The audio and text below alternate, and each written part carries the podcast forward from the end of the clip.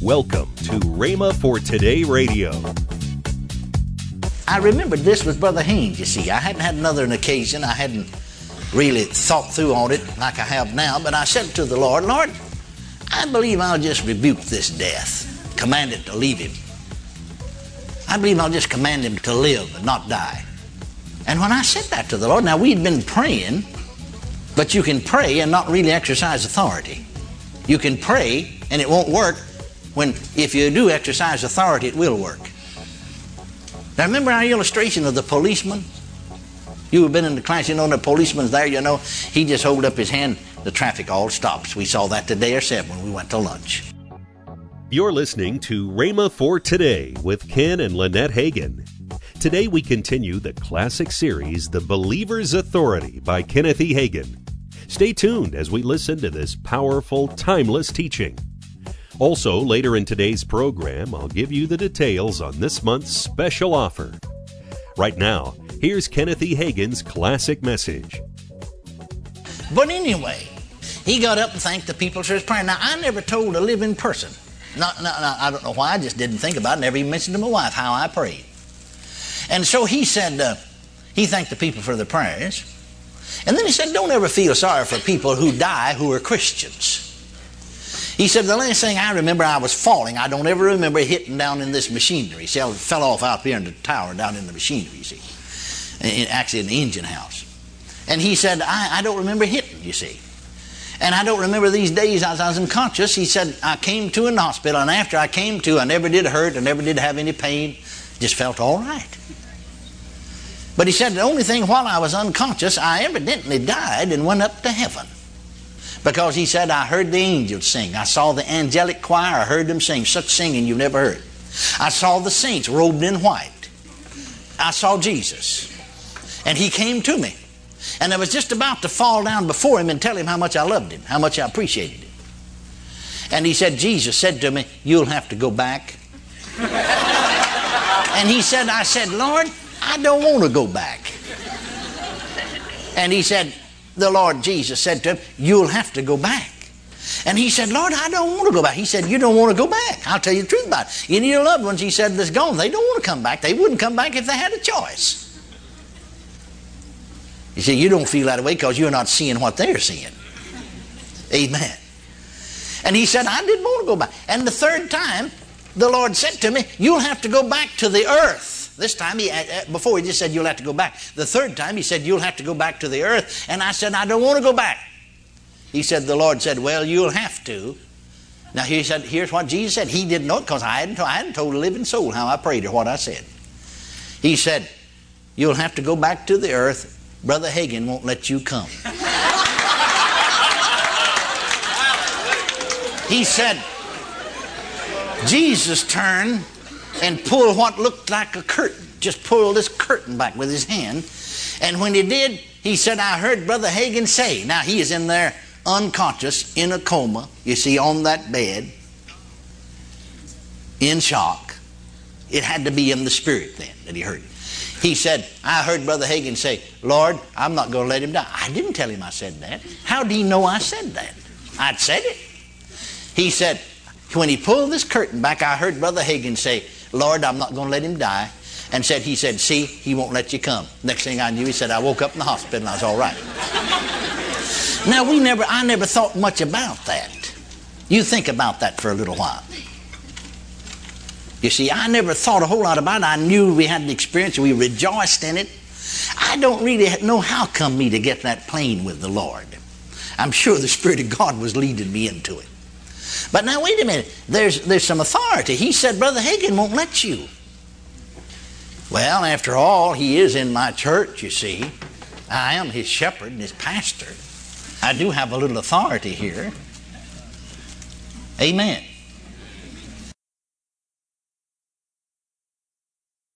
Twelve years of pastoral work, my wife and I never did bury one church member.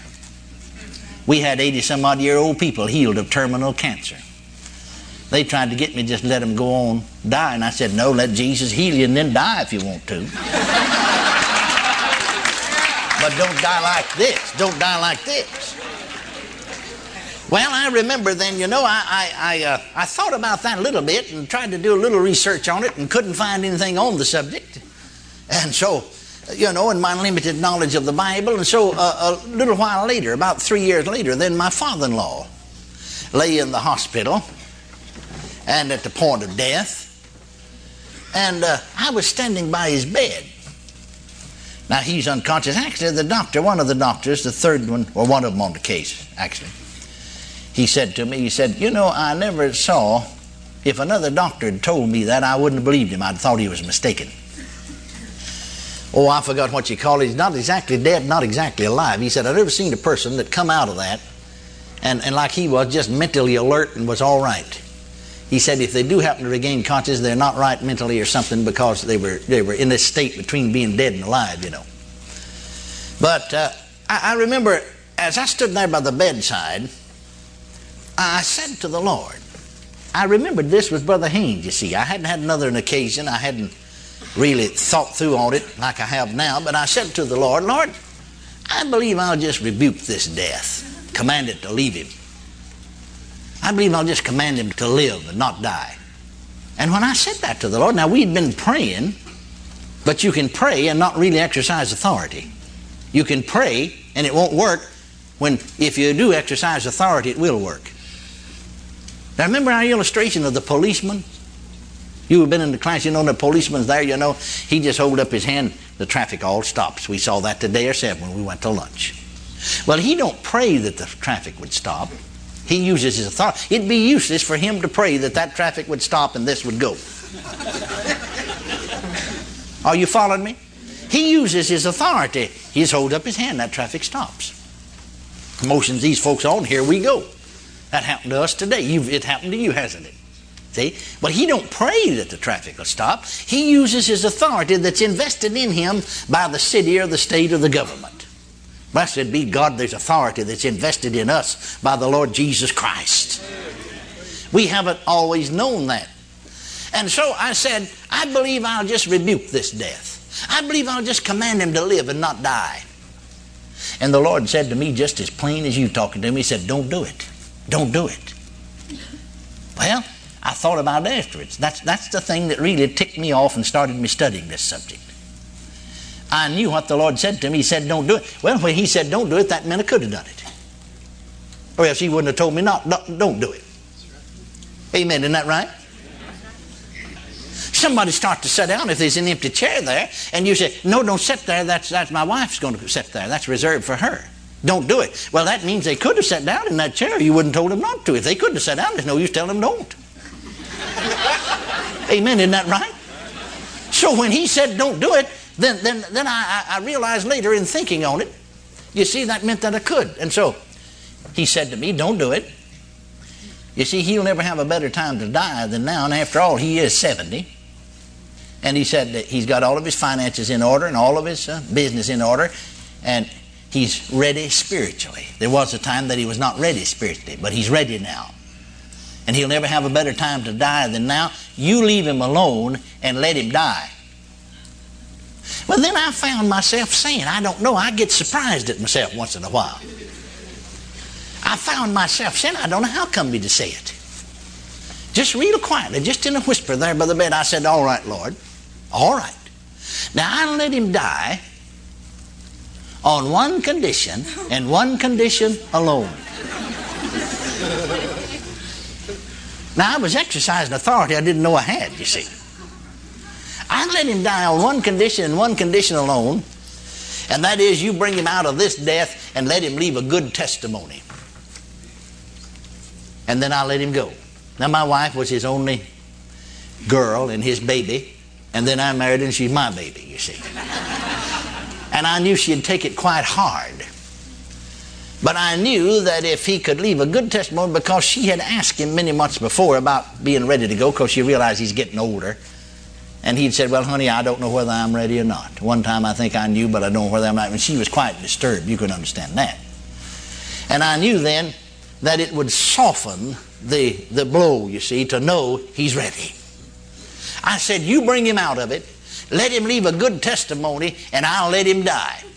I don't know how come me to speak that bold. I remembered that I did that with Brother Haynes. That's how come me to do it, you see, three years before.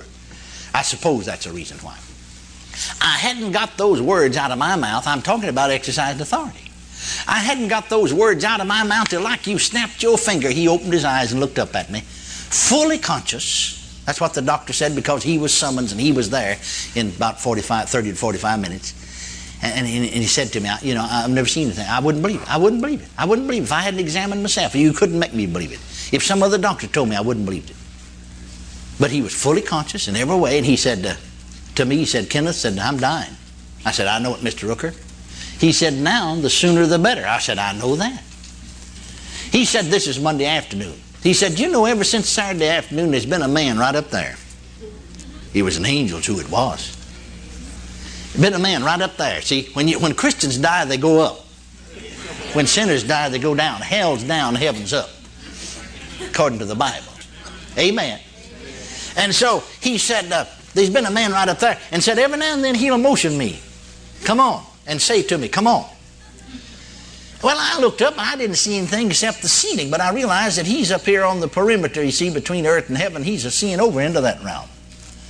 And he looked up and said, Sir, I don't rightly know who you are, but I'm just not quite ready yet. You'll have to wait a little. I'll, I'll, stop off, take a little side journey here. I remember down in Houston, Texas, many years ago, there still is an evangelistic temple in Houston. But uh, the old original evangelistic temple was built by old brother Ian Ritchie. We called him Dad Ritchie many many years ago. It sat right close to downtown. The city bought it, and I forgot. I don't know what they did with it, and they got a new one there now. But Brother Ritchie, I remember reading the headlines of the paper right on the front page, see, of one of the Houston papers. On Sunday morning, 80 some odd years old, he was preaching when death came. And, and the paper stated the headlines of the paper, you see, because he was a, he'd been there in the city for years, and this old evangelistic temple in main auditorium seat 5,000. And uh, it, it, mentioned about the fact that he commanded death to see to wait because everybody heard him. Right in the in his sermon and he stopped and said now you'll have to wait till i finish my sermon. He finished his sermon and they could hear him over the over the microphone you see and sat down and went home but when the death angel came he said you'll have to wait till i finish my sermon Oh, glory to God. And then I'll go with you. And so he finished his sermon, sat down, went on home. Praise the Lord. You're listening to Rhema for Today with Ken and Lynette Hagin. Call now to get this month's special offer the Tools for Navigating Life package. Included is the best selling book, The Believer's Authority by Kenneth E. Hagin, plus the books I Cannot Be Defeated and I Will Not Quit by Ken Hagin, and God's Positioning System by Lynette Hagin. All three resources for just $21.95. Don't delay. Call today. Call 1 888 Faith 99. That's 1 888 Faith 99. Or if you prefer, write Kenneth Hagin Ministries. Our address is P.O. Box 50126, Tulsa, Oklahoma 74150. Don't forget, for faster service, order online at rhema.org. That's R H E M A dot O R G. Now, let's join Ken and Lynette Hagin. But hey, you're KTF. Kindle, Kindle the, Flame the Flame Women's Conference is coming up September 25 through 27, Thursday right. through Saturday. Hey, go register now, you ladies. Register online. You can go to rhema.org slash KTF. Hey, our husbands, go register your wife and get her set up and get her hotel rooms surprise and everything her. and surprise her. Yes, yes ladies it, like surprises. It's a great, it's a great, great con- conference. One of the best women's Absolutely. conferences around. Tomorrow, more from Reverend Hagin on our authority as believers. That's tomorrow on Rhema for Today with Ken and Lynette Hagin.